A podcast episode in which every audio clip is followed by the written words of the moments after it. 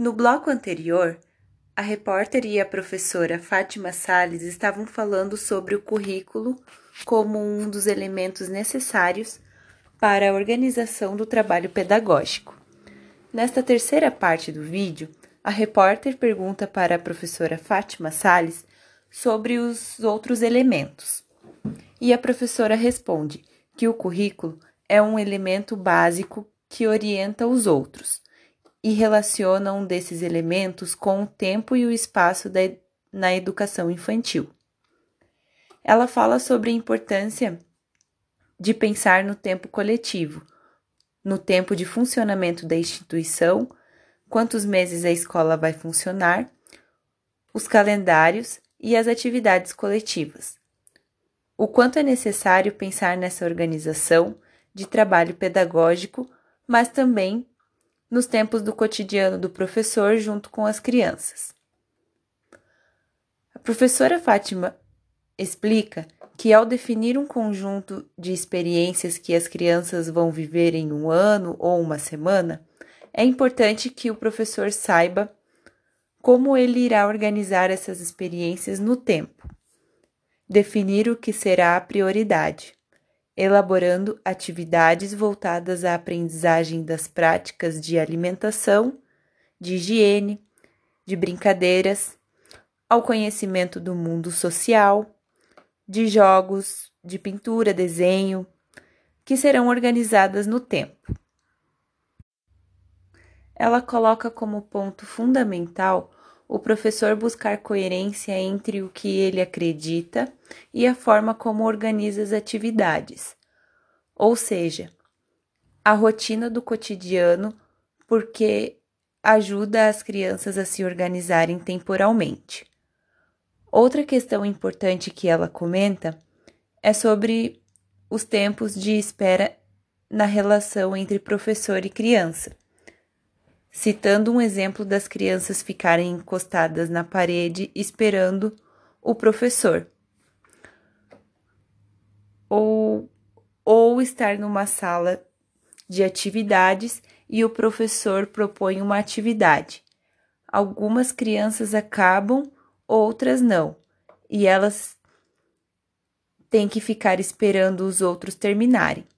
Então, ela enfatiza essas questões que precisam ser pensadas na busca de coerência com aquele sujeito competente, que pensa, que interage, pois a interação é a base do processo de aprendizagem das crianças e do sujeito em um modo geral. Um outro elemento que a professora Fátima comenta é sobre a organização de espaços e como organizar esses espaços na educação infantil pois a criança é puro movimento. Então, é necessário criar espaços onde ela possa correr, possa pular, possa rolar. Então, é uma organização pensando na criança. Ela destaca a importância de organizar espaços que a criança se aproprie sobre conhecimentos do mundo. Por exemplo, ter contato com a terra, ter contato com a água e com as plantas. Ela tem que sair dos, dos espaços, pois às vezes eles ficam só em um espaço e o mundo lá fora com mil oportunidades. Ela também comentou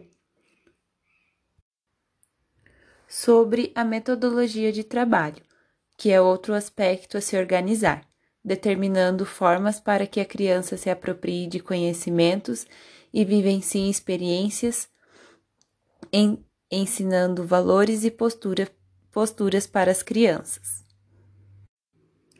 Outro aspecto a ser analisado como o mais importante para ser discutido no âmbito da organização do trabalho pedagógico para a educação infantil, nesse momento, é uma observação referente aos desafios do ensino híbrido. Com a pandemia do novo coronavírus e a necessidade de isolamento social, impulsionou a implementação do ensino híbrido na organização pedagógica da educação infantil. Considerada uma tendência da educação no século XXI, a metodologia que ficou ainda mais em evidência nos últimos meses consiste na combinação de dois modelos de aprendizagem: o tradicional, que ocorre presencialmente dentro de um cenário que todos já conhecem, e o online, que conta com ferramentas digitais para promover o aprendizado. Será necessário construir um processo de ensino-aprendizagem que seja estimulante para as crianças e, ao mesmo tempo, em conformidade com os desafios de um mundo em transformação. A interação dos alunos com os colegas é um fator extremamente importante para o desenvolvimento global da criança e a falta de estrutura, tecnologia e a qualificação do corpo docente também são alguns desafios encontrados.